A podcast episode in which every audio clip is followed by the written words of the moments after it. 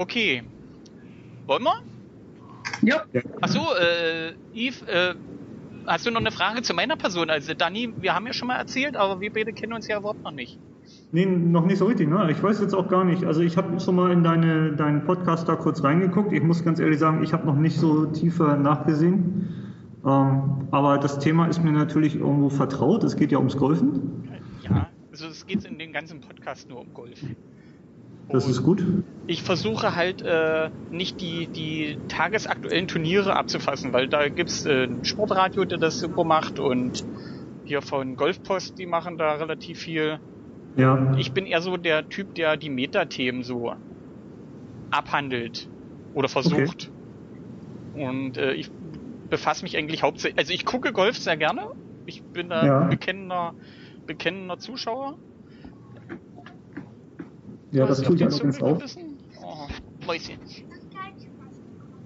Ja, und jetzt machst ja. Zunge rein in den Mund und dann ab ins Bett. Mm, Knutschi. So, und jetzt abzudecken. Los.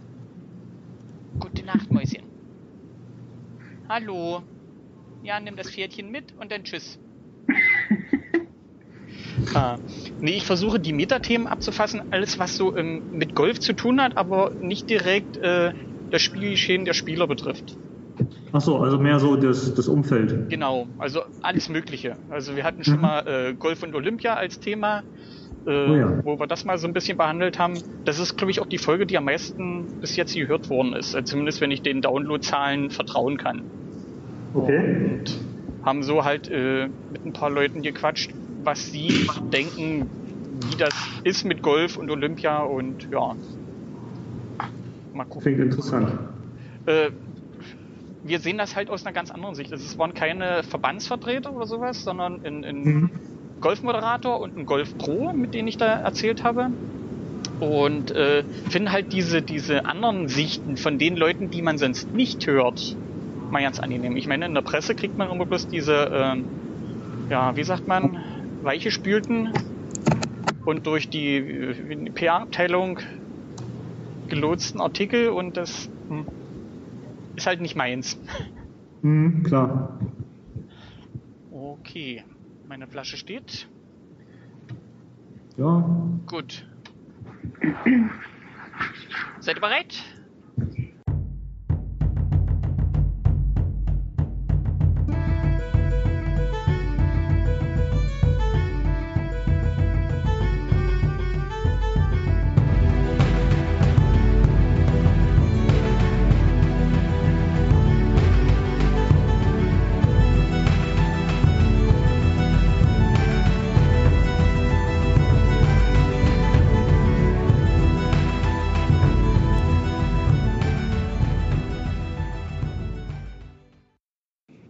Willkommen zum Hook and Slice Golf Podcast Nummer 015.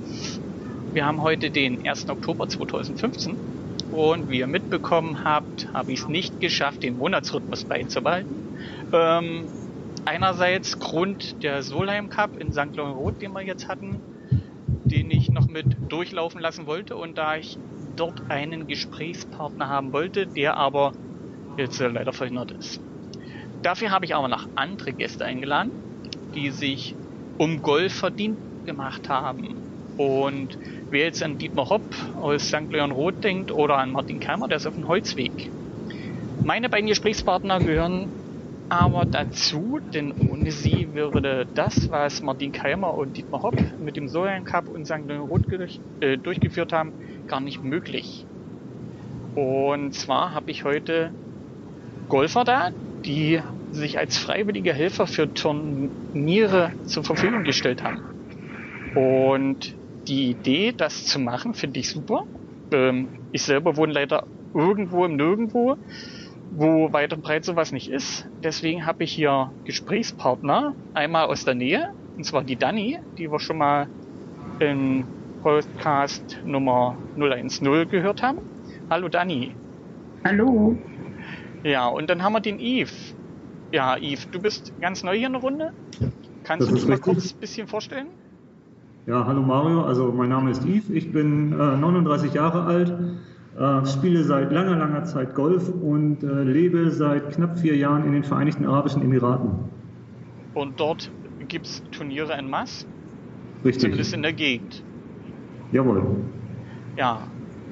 Volontiere. Ihr seid sozusagen beide als Volontier schon mal bei Golfturnieren, ja, äh, wie sagt man, zugegen gewesen, habt da geholfen. Und das ist so mein, mein Aufhänger für den Podcast heute. Aber ähm, meine Frage, also Dani hat es ja schon mal beantwortet, wie ihr zum Golf gekommen seid, aber wie ihr auf die Idee gekommen seid, euch als Volontier dort zu bewerben und bei einem Turnier oder mehreren als Helfer aktiv zu werden.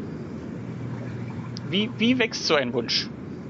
Und ja, ja, wie wächst so ein Wunsch? Ja, da fange ich einfach mal an. Also ich habe das schon vor Jahren mal in, in Hamburg gemacht. Also ich komme aus, ursprünglich aus Hamburg. Ähm, wie das nun wirklich angefangen hat, kann ich nicht mehr ganz genau sagen. Ich glaube, das waren irgendwelche Leute aus meinem Golfclub, die das auch schon gemacht haben, die mich dann einfach mal mitgeschleift haben.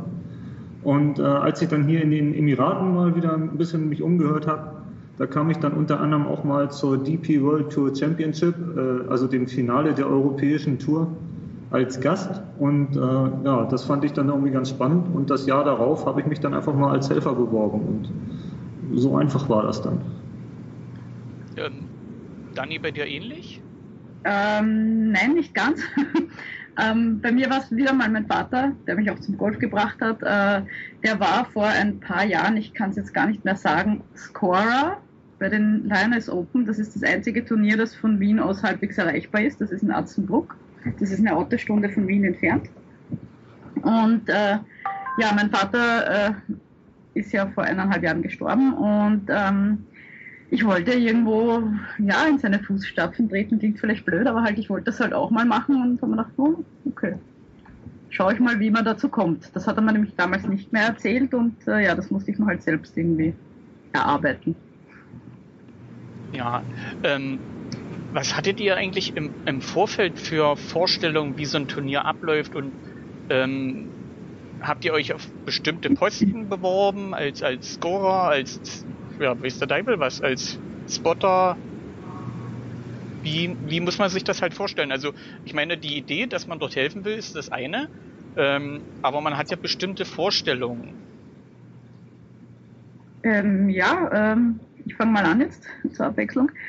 Also das mit dem Scorer, dass es diese Position gibt, wusste ich eben aufgrund dessen, dass mein Vater das schon mal gemacht hat, ähm, hatte aber keine wirklich genaue Vorstellung. Mein Vater hat mir nur erzählt, dass man da halt mitgeht von Loch zu Loch und quasi neben den Spielern hergeht mit so einem komischen Gerät, wo man dann den Score eingibt. Und äh, ja, mehr habe ich eigentlich nicht gewusst. Ich wusste gar nicht, was es für Positionen gibt. Ich habe mir gedacht, ich schreibe mal einfach sozusagen eine Blindbewerbung. Und das habe ich dann getan und dann hat sich das ergeben, dass wir da eingeteilt wurden eigentlich. Also ich habe mich jetzt nicht für was Spezielles beworben. Einfach nur, ich möchte Volontier sein. Ja, bei mir war das ganz ähnlich. Also ich habe mich auch nur beworben jetzt und habe gedacht, ich mache eigentlich alles. Das ist eigentlich ganz egal, weil äh, ich wollte einfach bei diesem Turnier mal dabei sein als Helfer. Zum Glück wurden äh, die, die statischen Positionen, also diese Übergänge an den Fairways und ähnliches, meist von, also in diesem Land von irgendwelchen Schulklassen besetzt. Das war so ganz praktisch, so mussten wir das nicht machen. Ähm, und äh, der Rest war mir eigentlich fast egal. Also ich habe eigentlich, ich wollte alles machen, was ich kriegen kann. Und ähm, so kommt man dann halt mal als, als Running Marshal mit, als, als Spotter, als Scorer und ähm, also ich habe alles mal mitgemacht. Ähm, war da ein Beweggrund auch, äh, mal diese Tour-Pros spielen zu sehen oder war das eher nebensächlich? Nein, natürlich wollte ich auch die, die Pros spielen sehen. Dann muss man auch dazu sagen, dass eben gerade bei der DP World Tour Championship äh, die Creme de la Creme des Golfsports auftritt. Äh, und, und, zwar, das sind die Top 60 der europäischen äh, Golfrangliste. Das ist natürlich eine ganz tolle Sache, die dann auch live zu sehen, wenn sie um den Sieg der, der ähm, vergangenen Saison kämpfen. Das ist schon echt spannend. Bei dir, Dani, war es die LET, war?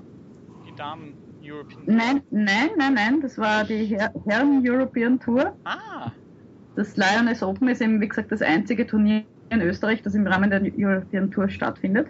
Das ist aber jetzt nicht so das Creme de la Creme Turnier, auch nicht der European Open. Also ich, ich habe dort vorher ja nicht so viele Profispieler wirklich vom Namen her gekannt, muss ich ehrlich gestehen. Also es, ist, es äh, kam im Vorjahr, war der Jimenez dort von den wirklich bekannteren, aber heuer waren ganz wenig wirklich Bekannte da, muss ich schon gestehen. Aber ja, immerhin unser Wiesberger war natürlich da. Das ist natürlich als Österreicher das Wichtigste. Er hat leider den Cut nicht geschafft gehabt bei dem Heimspiel sozusagen. Naja.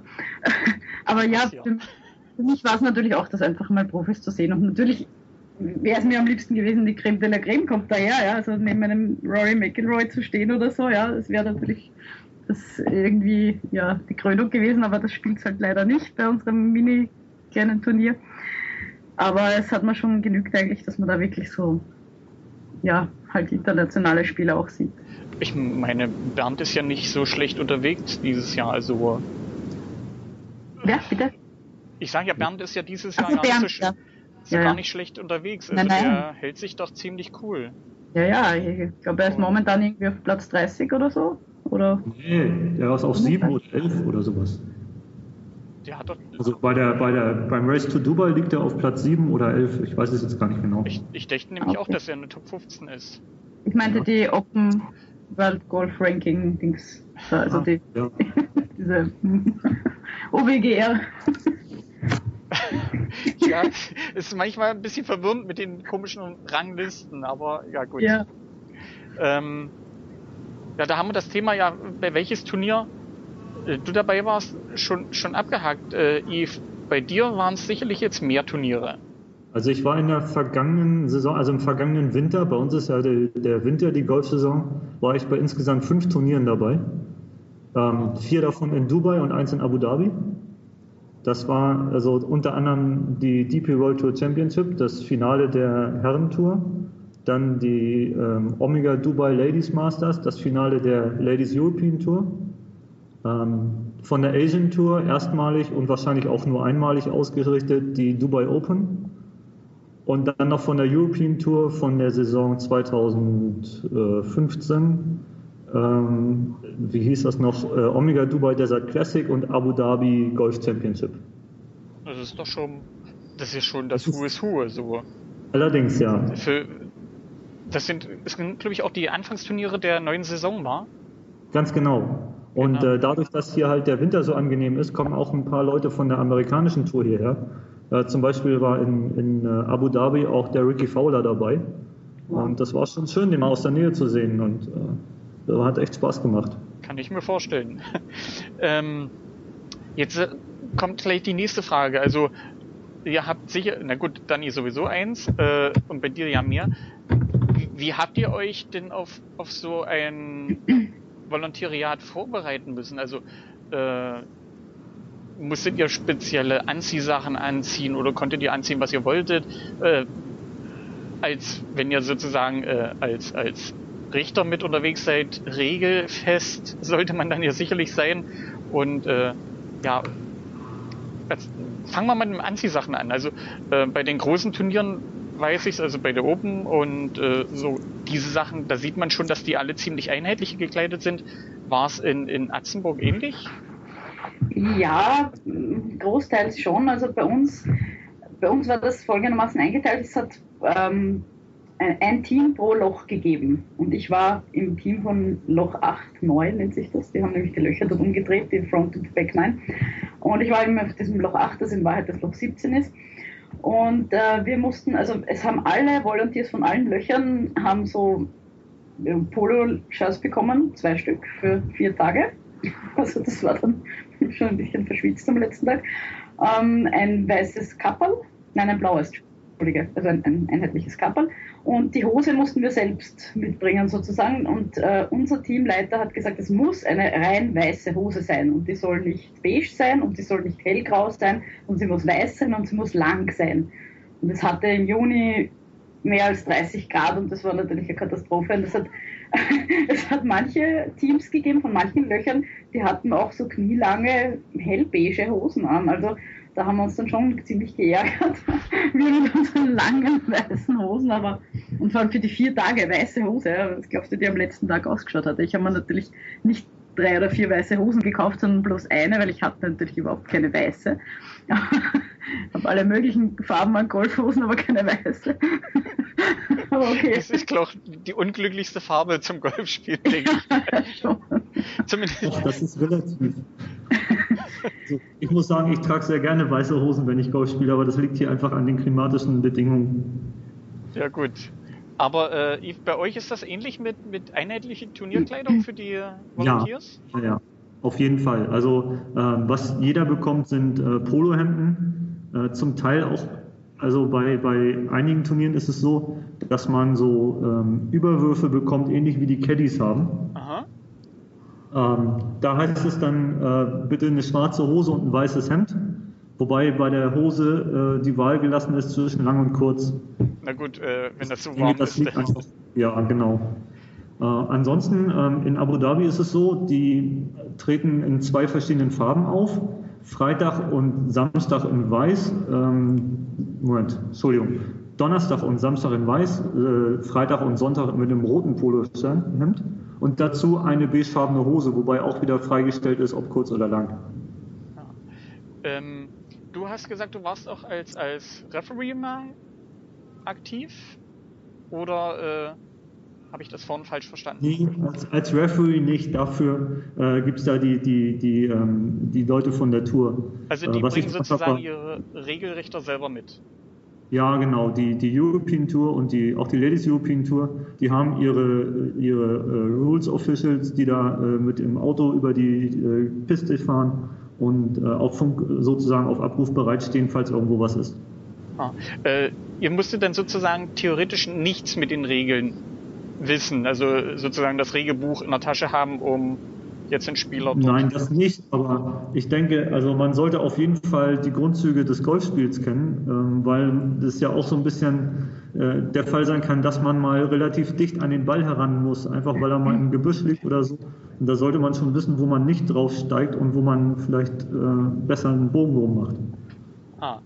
Ähm, ja, doch, ja gut, ich meine, dadurch, dass wir sowieso Golf spielen, sollten die Grundzüge sowieso bekannt sein. Ihr habtet euch jetzt beworben und äh, wie muss man sich das vorstellen? Also es gibt da sicherlich ein, ein Komitee, die die Volontiere verwaltet oder betreut. Äh, hattet ihr eine, eine Möglichkeit zu sagen, ihr wollt eine bestimmte Stelle, einen bestimmten Standort haben oder wie, wie muss man sich das vorstellen, wie die, wie die Aufgaben verteilt werden?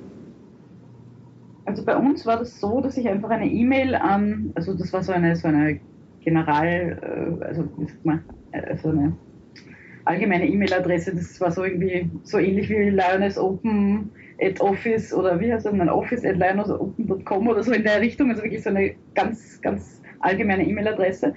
Und von dort hat mir dann jemand zurückgeschrieben und äh, das war eigentlich, die hat gleich geschrieben so, ja, willkommen und so und schön, dass du mitmachen willst und äh, es wird dich dann der Lochverantwortliche hinterher sowieso kontaktieren per E-Mail und der wird dann auch alles weitere einteilen. Also das war, war gar nicht irgendwie die Frage, was man machen will oder so, sondern einfach also die haben schon von, von sich aus äh, gesagt, wir brauchen jetzt Leute an, meinetwegen an Loch 8, 9.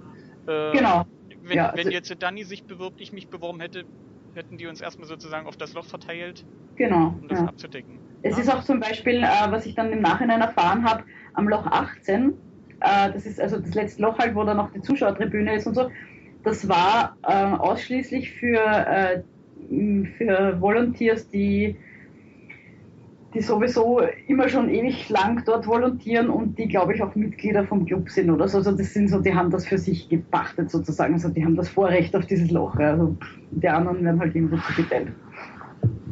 Also da hast du offenbar gar keine Chance, dass du dort am letzten Loch volontierst.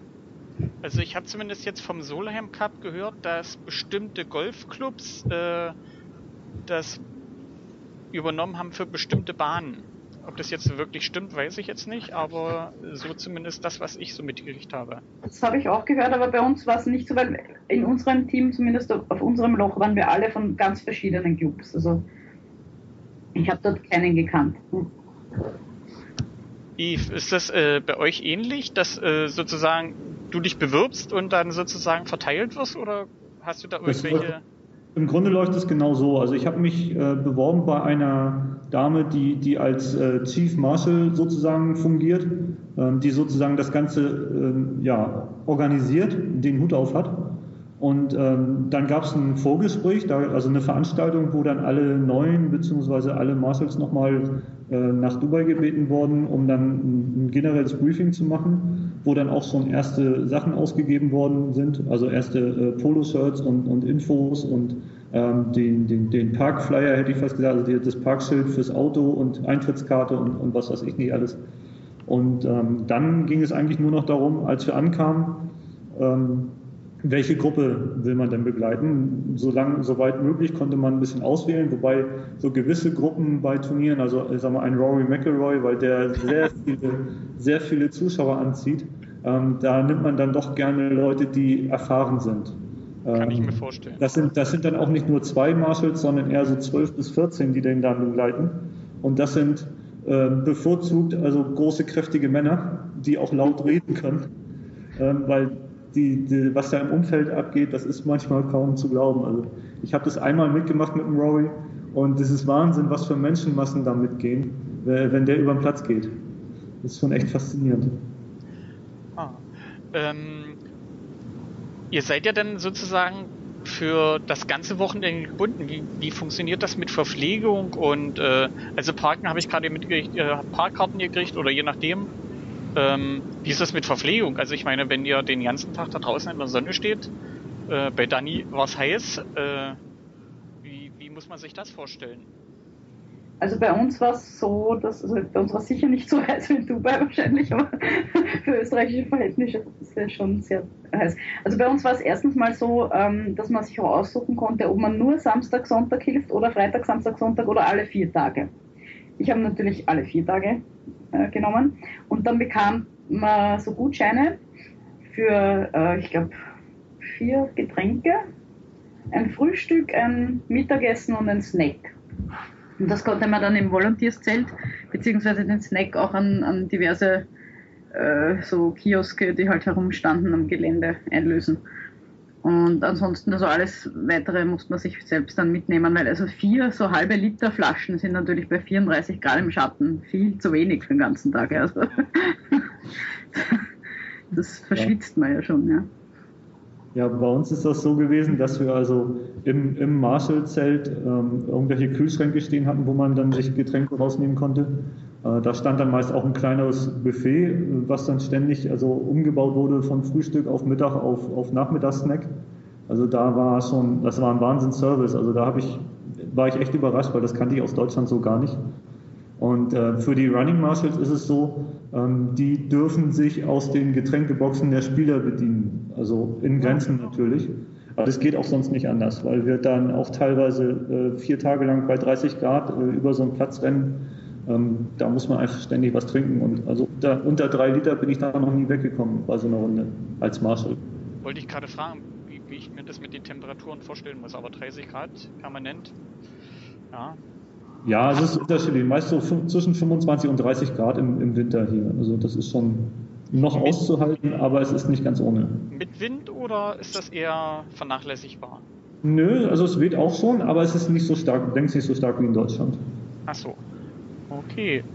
Ähm, ja, äh, weiß nicht, habt ihr zu dem Thema, was man bei den Vorbereitungen noch bedenken muss, noch irgendwas zu sagen?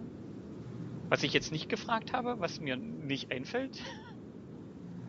Ja, man sollte gut zu Fuß sein. Das ist eigentlich, äh, man ist ja doch teilweise mal fünf, sechs Stunden auf dem Platz und das, das ist nicht ganz ohne. Das ist schon anstrengend. Ja, und auch gut, ganz gut wäre so ein Klappsessel oder irgend so ein, so ein Einbein, Dreibein, weiß nicht was, also dass man auch relativ gut verstauen kann. Weil es gibt auch Positionen, wo man zwischendurch sitzen kann natürlich, ja, zum Beispiel Ballspotter oder so, ja. Ja, genau. Das ist, das, da ist schon so ein kleines Sessel schon ganz nett, ne? Da muss ja. ich wieder sagen, das gab es in, in Dubai, dann war quasi äh, voll ausgestattet. Ähm, die stehenden Positionen, die hatten also immer irgendwie einen Klappstuhl oder sowas dabei, teilweise auch mit Sonnenschirm. Das ist mhm. natürlich nicht schlecht. Ja. Ähm, oh, wo habe ich meine Frage? Da. Äh, habt ihr während des Turniers immer nur eine Aufgabe betreut oder habt ihr auch äh, die Position gewechselt? Also jetzt speziell nur an einem Turnier, also nicht jetzt über mehrere Turniere, sondern bei einem Turnier. Ist das eine feste Aufgabe? Also dass ihr sozusagen, ihr macht jetzt, äh, wenn ihr vier Tage da seid, an Bahn 8 einen Ballspotter oder?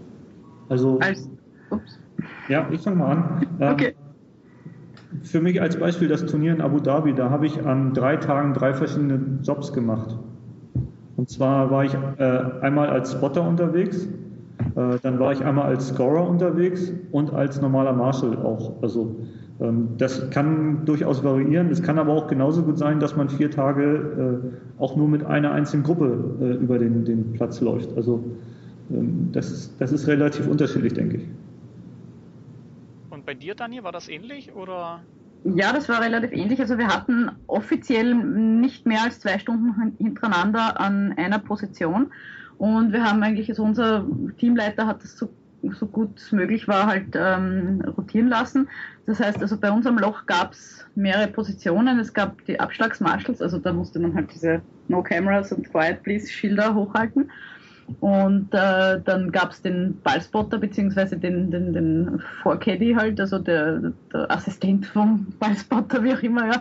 Weil unser Loch hatte so einen, so einen Hügel und wenn der, wenn der Spieler nach links, äh, also hinter den Hügel geschlagen hat, dann hat er selbst nicht gesehen, wo der Ball landet. Und äh, wir haben aber dann von dieser Position aus auch nicht zum Spieler zum Abschlag hingesehen. Also da wenn dann der, der Ballspotter gegenüber mit dem Feldstecher so in unsere Richtung gedeutet hat, dann hieß das, okay, du musst jetzt schauen, irgendwo kommt jetzt ein Ball daher, irgendwo auf dich zu oder so, ja. Sondern, wo, wo, wo. Und, ja, und dann gab es noch, also das waren die Fairway Marshals, sagt man dann auch noch. Ne? Also das ist eine, eine, eine Standposition, also da bewegt man sich nicht sehr viel. Und dann äh, gab es noch die Marshals am Grün, ähm, beziehungsweise den Scorer am Grün, das war aber meistens nur einer oder zwei verschiedene, weil die, das sind auch schon welche, die das schon länger machen. Die dürfen halt dieses, diesen PDA bedienen, ne? wo sie dann den Score eintragen. Und ansonsten, ja, und dann gab es noch das Crossing, weil bei uns war äh, so ein, so ein dieser Kartweg, auf dem sich die Zuschauer halt bewegen, der kommt relativ nah an die Flugbahn der Bälle heran sozusagen. Und da musste man dann halt immer, wenn die Spieler abgeschlagen haben, absperren, wenn viele waren mit, einem, mit, einem, mit einer Kette, beziehungsweise einfach nur so dastehen und die Hände wie ein Verkehrspolizist quer halten und halt die Zuschauer zum Stoppen bringen und dann halt, wenn die Spieler weitergegangen sind, dann durften es wieder weitergehen. Ja. Äh, Entschuldigung, Yves, du? Nee. Ich hatte jetzt gleich noch eine Frage wegen den verschiedenen Posten. Also äh, Danny hat ja schon erklärt hier den, den Ballspotter. Äh, du hast gesagt, du warst Running Marshal oder Running Score? Ah, so wird das, also Running Marshal ist hier die Bezeichnung für die Marshals, die eben mit, mit dem Flight über die Runde gehen. Ähm, das, das sind in der Regel, also je nachdem, wer da spielt, äh, von zwei bis zwölf oder 14 Leute, die da mitlaufen. Und äh, zwei davon oder einer äh, läuft dann meist vor als, als Spotter oder Vorcaddy, wie man auch das auch mal nennen möchte, ähm, so dass es da also relativ wenig statische Funktionen gibt. Wo wir die stat statischen Funktionen hatten, waren zum einen eben diese, diese Crossovers und zum anderen äh, Doglegs, wo dann auch mal der Verkehr geregelt werden musste, die eben für die Spieler nicht immer einsehbar waren. Hm. Aber was macht man als äh, da gibt es doch noch diese, diese Typen, die diese äh, Tafeln tragen. Ja, genau. Da, davon, äh, das wird hier in der Regel auch wieder von, von Schülern gemacht. Äh, hier ist es also so, dass sie ähm, Schulen irgendwie rekrutieren äh, oder, oder dass die sich bereitstellen und dann ganze Schulklassen kommen und die machen in der Regel hier diese Jobs von ähm, ähm Scorern, die dann äh, an den Grüns sitzen und die Ergebnisse weitergeben oder ähm, die Scoreboards bedienen, also die, diese Leaderboards, die man überall genau. aufgesetzt hat. Das finde ich jetzt witzig, dass, dass das bei euch offenbar Scorer irgendwie so ein, so ein niederer Dienst ist, mehr oder weniger, den die Schüler machen. Und weil bei uns war das irgendwie so, ja, das durften die Erfahrenen machen, ja, weil ich, ich, glaube nicht, dass das ein niederer Dienst ist. Ich glaube einfach, dass sich das so eingebürgert hat über die Jahre. Okay. Weil ansonsten bräuchte man zum Beispiel bei einem Turnier wie der äh, DP World Tour Championship, da sind jetzt schon immer 300, 400 Marshals unterwegs. Ich denke, da bräuchtest du noch viel mehr, wenn du das alles mit, äh, ich sag mal, Erwachsenen machen wolltest. Hm. Das, das soll in keiner Weise abschätzend klingen, weil das ist ein ganz wichtiger und auch ein echt guter Job, den die da machen. Vor allem für die Zuschauer, weil die kriegen damit dann wirklich die Informationen, die sie brauchen. Du weißt selber, auf so einem Platz kriegt man nicht wirklich viel mit, wenn man nicht ja. diese hat. Wie, wie muss ich mir das vorstellen mit dem Score-Zielen? Ähm, auf diesen tragbaren Tafeln steht ja eigentlich meistens nur der Spielername und wenn sie nicht gerade Matchspiel spielen, äh, steht ja da nicht viel drauf. Äh, wie, wie funktioniert das mit dem Zählen? Also ich meine, äh, von der Fernsehkabine aus, die greifen irgendwie auf eine Datenbank, denke ich mal, zurück, wo der aktuelle Score steht. Aber wie, wie läuft das da äh, sozusagen live vor Ort? Also, also live vor Ort ist, ist ja bei jedem Flight läuft einer mit, der die Ergebnisse notiert. Also der ähm, macht dann sozusagen nichts anderes, also notiert die Ergebnisse, sicherlich im PDA und äh, die werden ja. sozusagen an Datenbank übertragen und so genau. Jetzt, und, und der sagt dann eben auch dem Schilderhalter, so jetzt liegt der, ich sag mal, Keimer minus drei und dann steckt der entsprechend äh, um. Und die Daten, die dieser Scorer an die Scorerzentrale gibt, die sind dann am Ende auch für, das, äh, für die Fernsehmenschen zur Verfügung. Aha, ah, wieder was erklärt. So kommt noch langsam ein Turnier zusammen. Wobei, Aber, wobei am Ende natürlich die Scorekarte der Spieler maßgeblich ist und nicht das, was im Fernsehen steht. Ja, ist schon ein paar Mal so vorgekommen, dass da so Sachen passiert sind, die... Hm, ja. ja. Ja, es, es, es, es, ist erstaunlich, was da an, an Manpower dahinter steckt, um so ein Turnier abzusichern.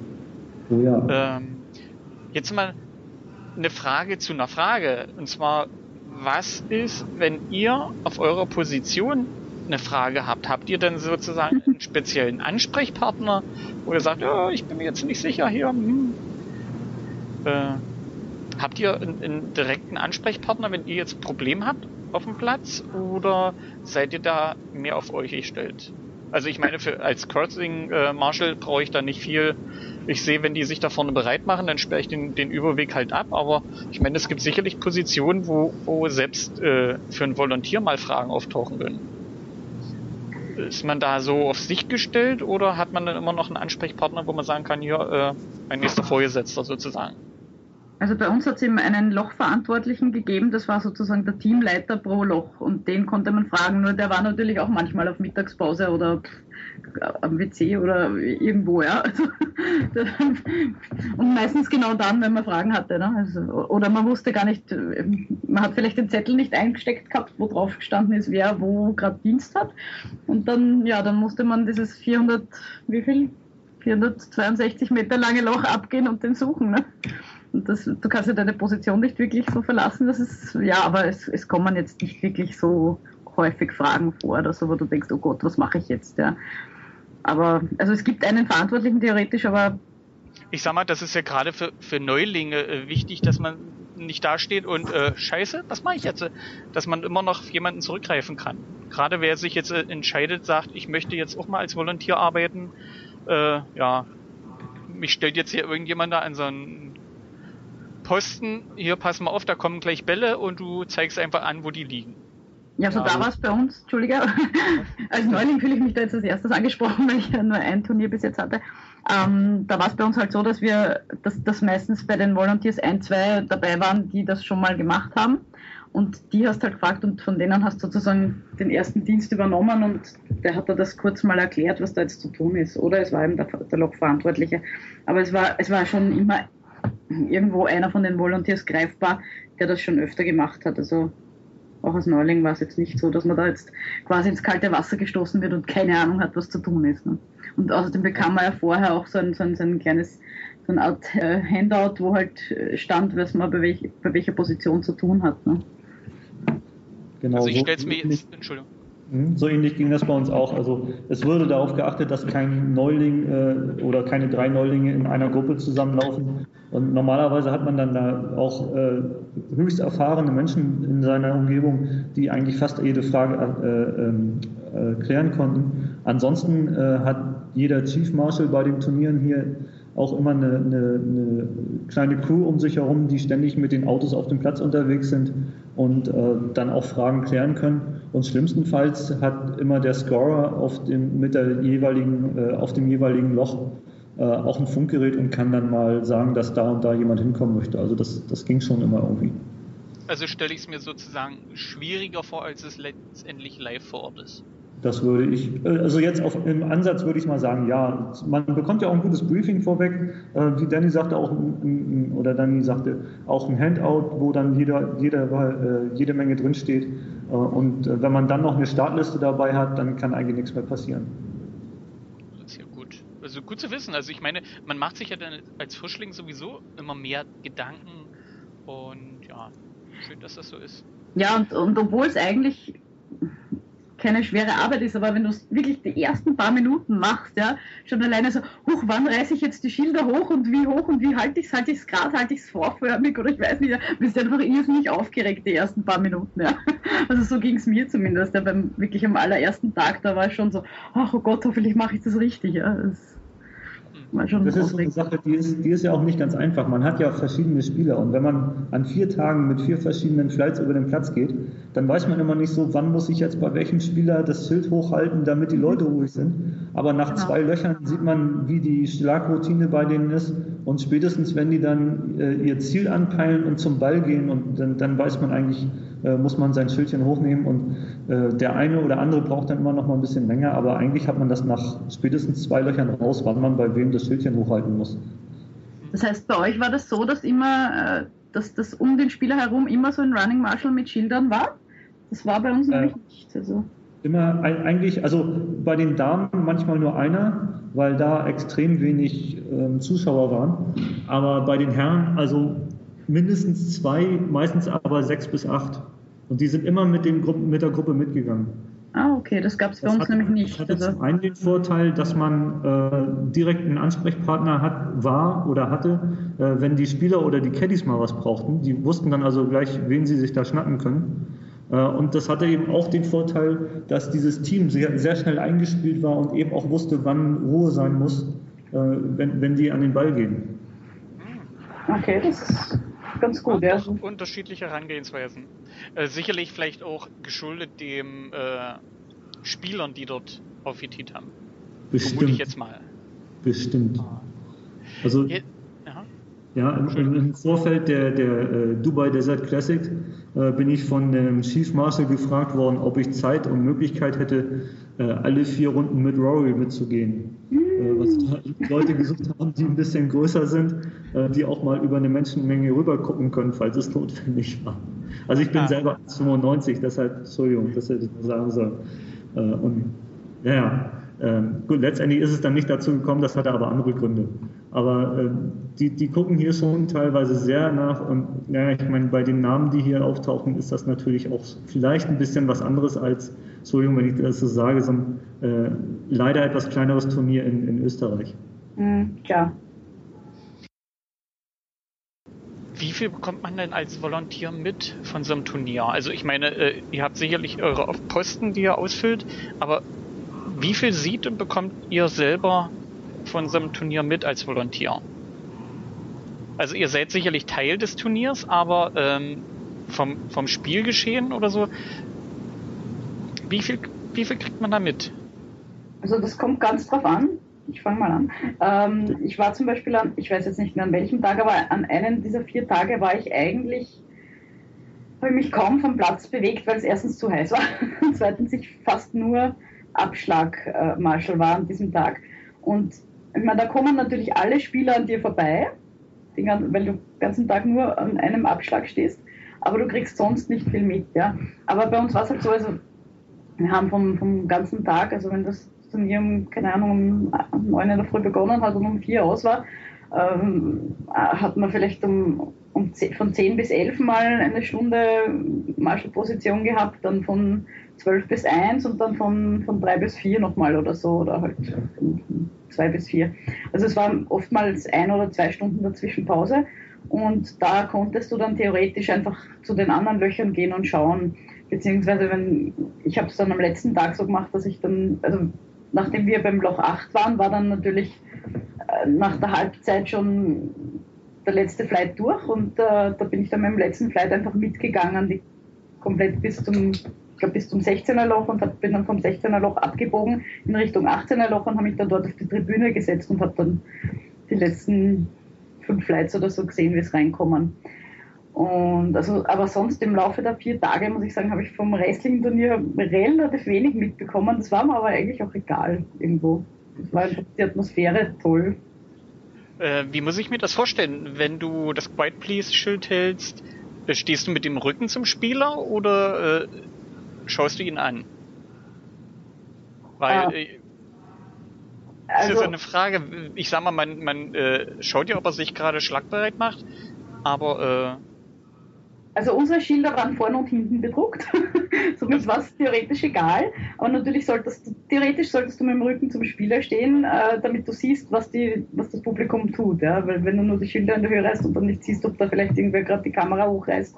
Ähm, aber zum Beispiel beim Abschlag war es so, dass, dass wir hinter diesen Planken standen, die da hinter dem Spieler noch sind. Und da, da siehst du den Spieler und im Augenwinkel halt Zuschauer. Also das das war ganz gut. Aber am Grün bin ich schon öfter mal mit dem Rücken zum Spieler gestanden. Aber ja, ich habe mich dann meistens irgendwie schräg gestellt, halt irgendwie so, dass ich beide in, im Auge habe. Und es war eigentlich nicht klar, es war nicht vorgegeben. Also es hat, hat niemand jetzt direkt zu mir gesagt, wenn du die Schilder hochreißt, musst du mit dem Rücken zum Spieler stehen oder mit dem Gesicht zum Publikum. Also es war eigentlich nicht wirklich vorgegeben. Aber ich habe mir gedacht, ja, ja, ich, ich habe mir gedacht, okay, logisch wäre es, wenn ich schaue, was das Publikum macht und nicht, was der Spieler macht. Ne? Natürlich selber wollte ich natürlich schauen, was der Spieler macht. Ja, ich habe jetzt nämlich gerade den Gedanken so durchgespielt. Äh, ich habe jetzt den ganzen Solheim Cup gesehen. Äh, ich habe die Schilder gesehen. Ich kann mich aber nicht erinnern, wie die gestanden haben. Ob die Gesicht zum Spieler oder Gesicht zum. Kann ich mir jetzt ja. wirklich. Deswegen die Frage. Die haben fast durchgehend mit dem Gesicht zum Publikum gestanden. Also ich erinnere das noch ganz gut. Also zumindest deshalb, weil ich selber auch darauf geachtet habe, weil äh, bei uns war das äh, angesagt, dass also auf die Zuschauer zu achten ist und äh, wir deshalb eben auch mit den Rücken zum, Spiel, zum Spieler stehen sollten. Wobei es natürlich auch immer mal eine, eine äh, Position gibt, äh, wo man mal in Spielerrichtung schaut. Also ich habe zum Beispiel das teilweise gemacht, dass ich mich an die Zugänge zu den Abschlägen ähm, gestellt habe, um die freizuhalten, wenn dann da die, die Spieler ankommen. Und bin dann da drin auch stehen geblieben. Und äh, dann stand ich meistens dann einfach aus, aufgrund der Blickrichtung ähm, Zuschauer, die rechts und links stehen, mit dem Blick dann auch zum Spieler. Aber das war eher dann ein angenehmer Nebeneffekt. Ah. Ähm, wie denn das bei dir, Eve? Äh, kriegst du viel mit bei den Turnieren oder ist das bei dir ähnlich wie die Erfahrung bei Dani? Ähm, wenn ich mit so einem Flight mitgehe, dann bekommt man schon viel mit, aber man sieht halt nicht alles, weil man eben doch die meiste Zeit mit dem Rücken zum Spieler steht, wenn der schlägt.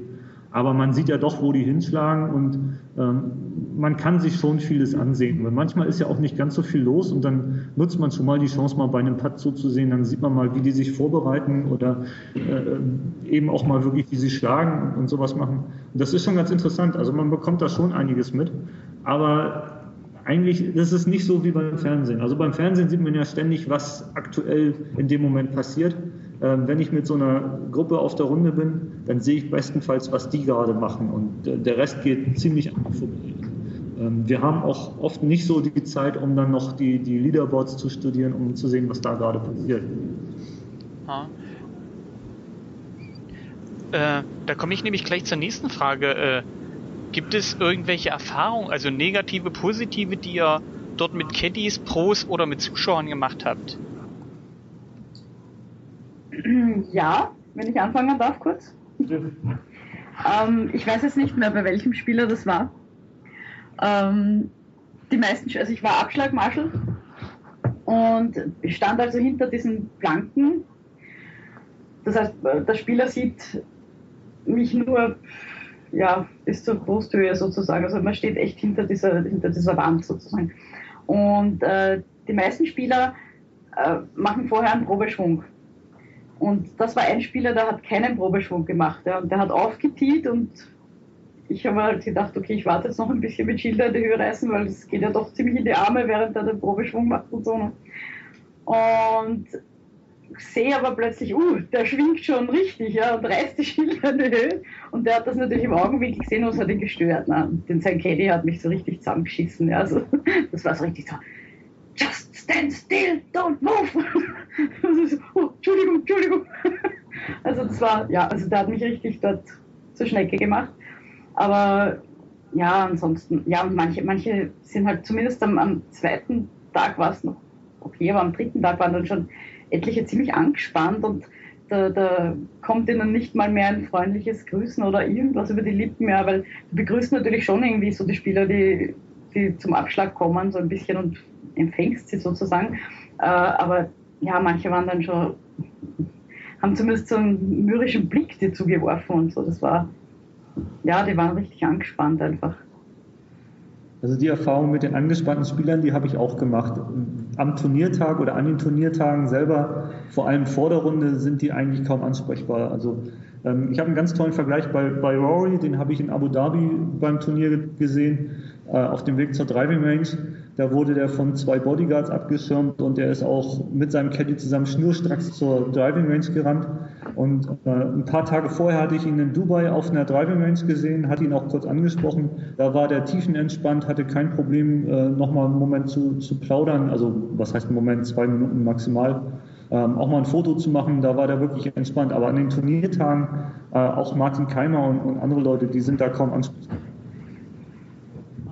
Und, und mit Gibt es da mehr Probleme mit den Caddies oder sind die, die Pros eher die schlimmeren? Also ich finde eigentlich weder noch. Die Spieler sind nun mal unterschiedlich, wie, wie halt Menschen sind. Es gibt da welche, die sind ganz offen, mit denen kannst du reden. Also bei dem Damenturnier bin ich zwei Tage mit Elisabeth Estelle mitgegangen. Ähm, die hat einen englischen Caddy, mit den beiden habe ich mich fast die ganze Runde lang unterhalten. Äh, so, zumal auch kaum Zuschauer dabei waren, leider. Aber wir haben eine unheimlich nette Runde gehabt. Ähm, dann bin ich eine Runde in, in Abu Dhabi mit äh, Miguel Angel Jiménez mitgelaufen. Ähm, da war ich Spotter, musste ich ein paar Mal für ihn ins Unterholz.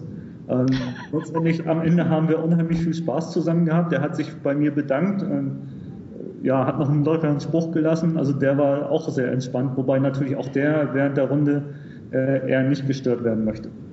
Äh, der lockere Spruch in Spanisch oder Englisch? Englisch. Englisch. Er weiß schon, dass er äh, sich am besten auf Englisch äh, verständigt. Weil ich finde ja das spanische Englisch sehr anstrengend. Ich muss leider sagen, ich kann kein Wort Spanisch äh, und Miguel spricht ein ganz gutes Englisch. Und äh, was ich aber dann gesehen habe, er hat sehr kleine Hände. Er hat mir dann einen seiner Handschuhe noch mitgegeben mit Unterschrift in Größe S, wo ich dann gedacht habe, oha, das Hätte ist aber ich jetzt klein. nicht vermutet. Ich auch nicht. nee. Ja. Ähm, das ist jetzt, äh, also mit, mit äh, Jiménez, das würde ich mir auch gerne antun, also dann so eine Runde. Weil ich Ach, der, der macht unheimlich viel Spaß. Der ist also von, von todtraurig bis absolut äh, super drauf. Das wechselt bei ihm teilweise im Sekundentakt. Aber der, der Mann ist einfach eine, eine Institution und es macht unheimlich Spaß, mit ihm mitzugehen. Ähm, und jetzt äh, noch negative Erfahrungen mit Zuschauer oder positive?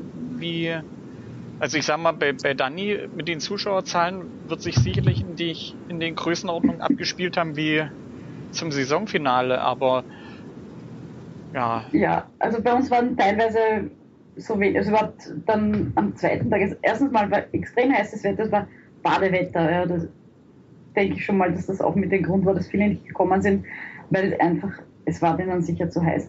Dann hat der Wiesberger den Cup nicht geschafft, somit Samstag, Sonntag waren noch weniger Zuschauer. Okay, ja, mit dem, mit dem potenziellen Sieger sind natürlich mehr mitgegangen, aber am ersten Tag bin ich mir teilweise irgendwie doof vorgekommen, dass ich diese Schilder hochhalte, obwohl gar keiner da steht, kein einziger Zuschauer. war so, ich weiß nicht, irgendwie sehr seltsam.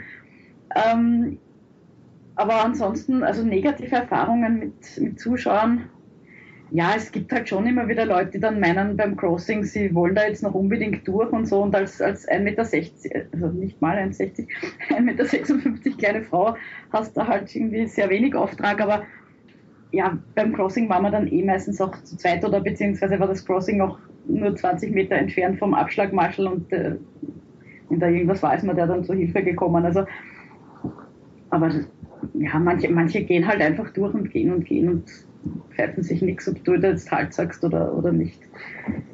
Aber sonst keine negativen Erfahrungen. Das die, meisten, die meisten Zuschauer sind schon sage ich mal, ähm, vernünftige Leute. Vernünftige Leute oder beziehungsweise halt äh, gesittet. Also meine Erfahrung ist, dass, dass ganz viele Zuschauer eben auch Golfer sind und von daher Ja. schon genau wissen, wann sie die Schnauze zu halten haben. Ähm, was ich in, in Dubai teilweise extrem anstrengend fand, war das ständige äh, Fotografieren. Und äh, ich habe vorhin schon erzählt, ähm, ich bin einen Tag mit Lee Westwood mitgegangen, der reagiert auf jede noch so kleine Störung ziemlich sensibel. Und ähm, das ist unheimlich anstrengend, wenn man da jedes Mal am Abschlag zweimal erzählen muss, bitte keine Fotos, bitte keine Handys. Und das ist schon wirklich anstrengend gewesen. Also ich weiß auch nicht, warum das so schwer ist für die Leute, dann einfach mal äh, das mal nicht zu tun. Zumal ja dann auch überall Schilder hängen, keine Fotos und, und bitte die Handys auf lautlos stellen. Aber einige schaffen es immer wieder, gerade wenn da einer am Abschlag steht, äh, das Klickgeräusch vom Handy äh, erzeugen zu müssen oder dass das Handy klingelt. Also Hm. ist es schwierig gewesen zum Teil. Hm. Also durch, ja, kann ich mir durchaus vorstellen. Äh, ähnliches Erlebnis habe ich auch äh, aus St. Leon Roth erfahren. Äh, ja. Aber da war ja Handys prinzipiell erlaubt, obwohl eben auch alles auf lautlos sein sollte.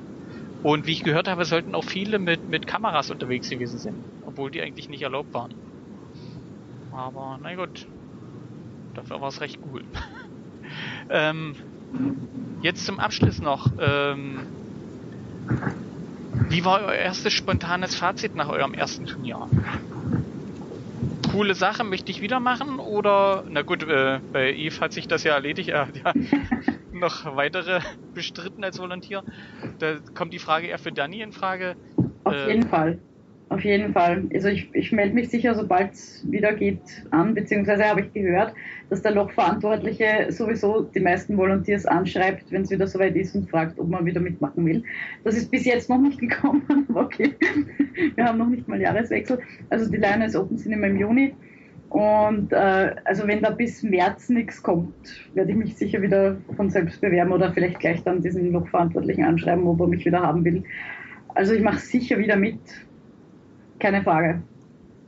Und ihr könnt das Ja, sicherlich auch unterstreichen, dass man das wirklich machen kann und man keinen Schiss vorhaben muss.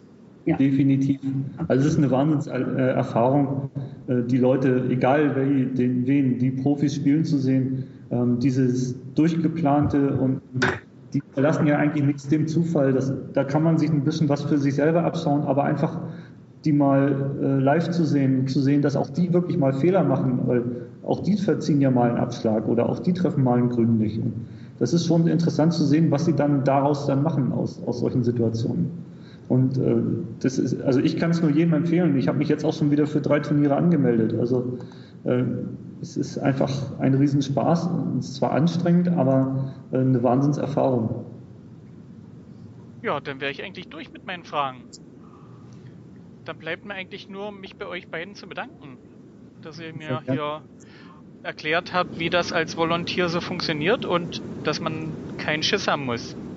Ja, mein Dank an Yves. Äh, in den, was ist denn das, Vorderer Orient? Vor, Vorderer Orient? Oh. Oder unter was muss man das?